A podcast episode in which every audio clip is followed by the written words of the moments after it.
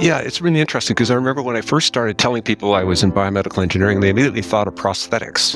That that you know, making artificial limbs and things was biomedical engineering. Going, well, I guess you watched you know the Bionic Man or something. You figured that that's where they came from. And I was trying to explain to them that it was you know making sure technology was appropriate for use in the hospital, which I would really now call clinical engineering. You know, and then biomedical engineering, you know, now has all sorts of different branches to it. You can have medical device development as part of biomedical engineering. You can have tissue engineering and biological engineering. Uh, and now, of course, digital digital health is huge. That's also clinical engineering. So it's a broad spectrum.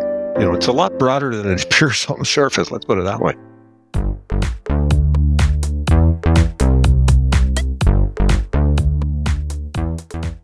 Jeff, when do you think barcodes were invented? I believe barcodes were invented in about uh, 1960 or 65, and the first uh, barcoded uh, stick of, I think it was Wrigley's Juicy Fruit gum, went through a scanner in about 1972. I think that's right. I should know this. I and spent years messing with barcodes. That's that's exactly why I asked you that question. And now I want Juicy Fruit. Uh, this is not a podcast about Juicy Fruit. Oh. Uh, listeners, welcome to How It's Made, the podcast where we chat with founders, physicians, investors, inventors, health journalists, and your occasional Olympic hopeful. My name's Jeff, and today we have with us the inimitable Geof Auchinleck, co-founder, CEO, and chairman of Claris Healthcare. Jeff, how are you doing? I'm doing very well. Thanks, Jeff. It's nice to have the same name. Makes it easy to remember. So, uh, frankly, I think that you're the most m- more efficient one because you've got one F instead of the two. I think that extra F is a bit too much sometimes. It's redundant. Yes, there you are. it is redundant. It is definitely redundant. Um, so well, let's jump right into things. Jeff, you graduated from UBC and you decided to, as one does, look in the newspaper for a job and found one as a biomedical engineer. So back when you graduated, what on earth was the role of a biomedical engineer for a hospital? I had absolutely no idea when I applied for the job. Uh, you know, I, I, the backstory here is that uh, the love of my life had just uh, started medical school. And I thought, whoa, biomedical engineering at a hospital. Ah, then I could be working in the same place. That would be cool. Uh, so I applied for the job. They were looking for a PhD in biomedical and clinical engineering. Now, I had a newly minted bachelor's degree in engineering physics. So close enough, you know, I mean, why not? Anyway, so I applied for the job and much to my shock and surprise, I got on extremely well with uh, Dr. Jim McEwen, who's head of the biomedical engineering department at VGH at that time, and uh, he gave me the opportunity to jump into medical device field. The role originally was uh, safety testing and qualification of medical devices for use in the hospital. So basically, anything that had an electrical cord on it, we had to safety test it to make sure it was safe to use in the hospital and properly grounded and all that kind of thing. And to be perfectly honest, it was really kind of boring. However, I won't tell yeah, I mean, but something really interesting happened. I mean, as as a new minted grad from engineering, you know, you you think you know it all, and uh, we're looking around at the technology in hospitals, and that was that was such a tremendously interesting time to be in medical technology because these new computerized things were starting to appear in the operating rooms and physicians' offices, stuff. They had these glowing red LED numbers, and for the first time, I guess, in history, physicians had no idea how this stuff worked. It was a totally new field of science. You know, when you're talking about a retractor for surgery, it's basically a bent piece of metal and, you know, they get it. I mean, they can look at it and they, they know how that works. But when it's got glowing numbers on it and little beeps and whirs, it's like, I'm not really sure what's going on in there. So for the first time, engineers were sort of welcomed into that world and, you know, acknowledged that we had something to contribute to help the medical profession do its job. And for a newly uh, graduated engineer, it was like walking into a candy store because you're looking around and saying, well, you know, I could put a computer in that and I could do an electronic sensor there and I could do all this high tech stuff and, and make this all better. And it was just so many opportunities. So wonderful time here. Mm-hmm.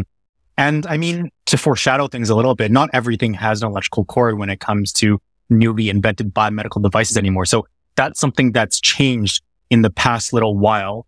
But to kind of jump back to your story, how has the definition of biomedical engineering in your perception changed since you first took that first job?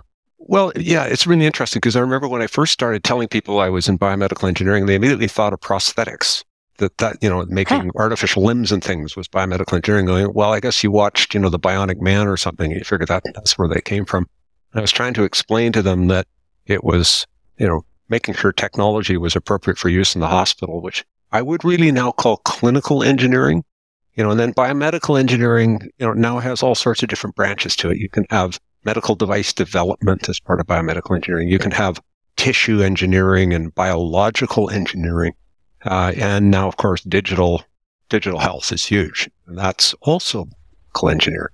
So it's a broad spectrum. You know, it's a lot broader than it appears on the surface. Let's put it that way. Yeah. So it definitely has evolved quite a bit in, I guess, in the course of the years. And it seems like it's diverged quite a bit as well as technology has advanced in many different realms. Hmm. Um, but speaking of many different realms, you went on to I guess, invent many different things. You're known for being a serial inventor. Mm-hmm. Um, one of the first things that apparently you worked on, according to the digging that I did, was uh, you worked on the first robot specifically designed to assist in surgery. Can you tell us a little bit about that and how you got involved from from where you started? Yeah, so this is another great story. As I mentioned, uh, Dr. Jim McEwen, who gave me the job as clinical engineering role at VGH, and after a couple of years, I, as I said, I was getting a little bored, and so I uh, went out to lunch with him and I said, I've decided to go back to university and do a PhD in applied physics. And he says, Oh, well, you know, that's great. And continuing education is really good. But, you know, I just pulled together funding for a new project where we're going to apply automation and robotics technology to healthcare. And I thought you would probably want to lead that, but no, you should go back to university and study some more. And well, maybe you could help me find someone else to lead this. Well, you know, I'm going, yeah, I can feel my arm being twisted up behind my back, right? you know, so uh, needless to say, I stayed with Jim and they founded a company called Andronic Devices, and we launched into applying robotics and automation to healthcare. That was that was hmm. the mandate. And what came out of that was in uh, March 12, 1985, I think it was, we first used a robotic device to assist in knee surgery. It held the patient's limb in position during and under voice control, which was pretty insane at that time, hmm. uh, and, and manipulated the limb during knee surgery. Now, we would love to claim that we were the first time a robot was ever used in surgery, but that happened two weeks before we did it. Happened down in Long Beach, California. And, uh, but we still get a good claim out of this because down in Long Beach, California, they had used an industrial robotic arm. It's called a Puma robot arm, a very high precision arm, to position a probe in a patient's brain during surgery, which was a pretty cool application. But they beat us by two weeks. Otherwise, we could have said we were the first ever to use a robot in surgery, but we were two weeks later, but we were the first robot that was specifically designed to be a medical device, not an industrial robot that was, you know, co-opted to hold something steady in, in the operating room. But uh, yeah, it was pretty cool. And uh, looking back on it now, we were completely out of our minds. It was, uh, uh, you know, this big apparatus with pneumatics and hydraulics that moved the patient's leg around under voice control from the surgeon. Now, you got to remember, this is 1984 or 85. 84, we yeah. still work on it. 85 was the first clinical use. Uh, and we were using two top of the line, high powered IBM PC computers running at 4.77 megahertz. That would be 1,000 times slower than the, the, uh, the, the, thing in your phone now, right? You know, so a fraction of the uh, computing power you have in your pocket. Yet we were doing full on voice recognition and full on machine control for uh, a robot uh, with those, those devices. And we used it in about 250 surgical procedures, uh, you know, obviously improving it and going through various generational things. It was a mm-hmm. great idea if you wanted to employ engineers because it took two engineers in the operating room to run this thing. So what was the reaction to that? If if you just added more people to to make sure that the uh the I guess specific technology worked more I guess worked as you wished it to, uh, when there were already retractors or medical students or residents to hold the leg as you wanted to. What was the reaction to surgeons in the room? Well, the, the, the, surgeon in the room was part of the project. So, you know, the guy who was oh. responsible for using it was Dr. Brian Day, the infamous Dr. Day of Cambie Surgical Center, a longtime friend. Uh, so it was it was fun. It was exciting. It was uh, cool technology, but it was not practical by any stretch of the imagination. It uh, it made no sense, to be perfectly honest. In fact, we have, we have a lovely National Geographic video of, of the robot being used in the hospital. And the voiceover has this, this one line in it, which is absolutely hilarious. Without the robot, the limb would have to be held steady for 20 minutes at a time and going like, okay, well, if the objective is to hold something steady, what do you need a robot for? A robot's job is to move things around. you know, and it's like, ah, yeah, this actually never made any sense. But there you go. You know, I mean, it was it was a technical achievement that I'm, I'm still incredibly proud of. I mean, we were so far ahead of ourselves, but it was not in any sense practical, and and no, you know, no practical robot came out of that kind of work until 20 or 30 years later, right? You know, it, you know, we're now seeing robots that are actually doing surgery and the like, but um, yeah, what we were doing was quite removed from that. But we did learn a lot about it, and, and you know, again, tipping on the fact that what was really needed was something that held stuff steady during surgery we ran out a whole range of different uh, positioning devices, like I'll call them, that that were designed to hold things steady rather than move them around. And we, we launched, I don't know, three or four different projects that were based on holding things, retractors and cameras and, you know, various other instruments and things during mm-hmm. surgery. Mm-hmm. And some of those were, you know, mildly successful. Mm-hmm. That makes sense. So you went on to invent, invent multiple other medical products apart from the ones that powered Neonet- uh, Neoteric and Claris, what were your favorite other inventions? Wow. My favorite. Well, the one that was most challenging and interesting was I invented a new type of dermatome, you know, a device for, for making thin slices of skin to, treat burn patients. And that got me into the burn ward, which was the most horrific thing I've ever seen in my life and gave me a real motivation to try and do anything to reduce the suffering and kind of surgery uh, that yeah, that was really a challenge. I mean, what what constitutes sharpness? What constitutes uh, good cutting? You know, I mean, it's it's really tribology is not a not an easy uh, easy thing. You know, so that was that was fun. Um, yeah, I guess the other uh, other patent that I have, I got 26 U.S. patents or something. Basically, one or two of which have ever made any money. The rest make great wallpaper. But the uh, uh, the other one that I'm, I'm quite proud of was uh, we invented a system for managing donated mother's milk uh, in uh, uh, donor milk banks and worked with hospital in Santa Clara, California on this. Uh, and bottom line is the best possible thing for newborns is genuine mother's milk, not formula, not other stuff. And the Santa Clara Hospital had moved to a program where they asked mothers who could to donate excess milk that they kept in a milk bank, and they gave to neonates, particularly premature babies. And oddly enough, Funny thing, a woman who gives birth prematurely, her milk is ideally suited for premature babies. I wonder why. You know, I mean, evolution. Maybe there's something to that, right? Uh, anyway, they they uh, used 100% uh, natural mother's milk, and they reduced the rate of necrotizing enterocolitis essentially to zero in the hospital. And wow. you know, I mean, that's as horrible disease as, as it sounds. You know, for for me. So uh, one of the things is it has to be treated with all the respect of any food stuff and fully tracked and, you know, make sure it's handled properly and everything like that. So we did a barcode driven software package to manage that mother's milk and we ended up uh, donating that to hospitals in the UK and Australia as well. And quite proud of that. I thought it was a lot of fun and a really, really worthwhile. And after a little babies, I like it you seem to be a guy that that's really, really, really into barcodes. And that seems to.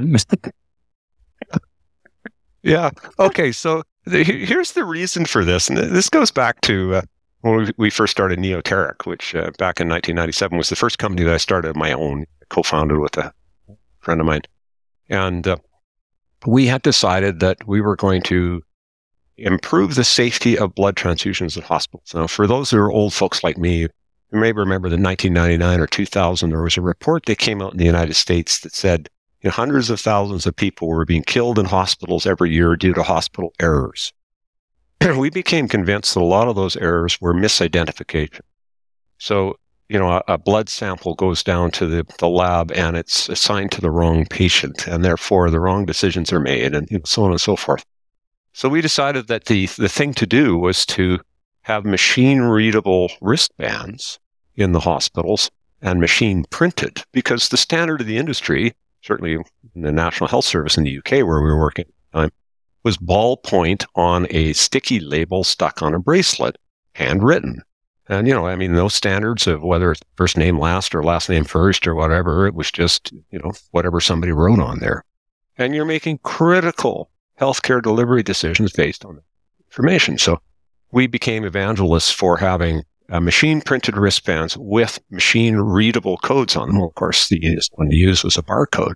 So we began barcoding wristbands. And once that was in place, we were then able to do things like uh, our blood transfusion safe track system, where we were able to scan the patient's wristband and the blood bag barcode and just make sure we had the right blood for the right patient at the right time being delivered in the right way, which obviously will help prevent accidents. So that's how we got into barcodes. And ever since then, everything needs a barcode. There we are. That's fair enough. How many barcodes do you have at home?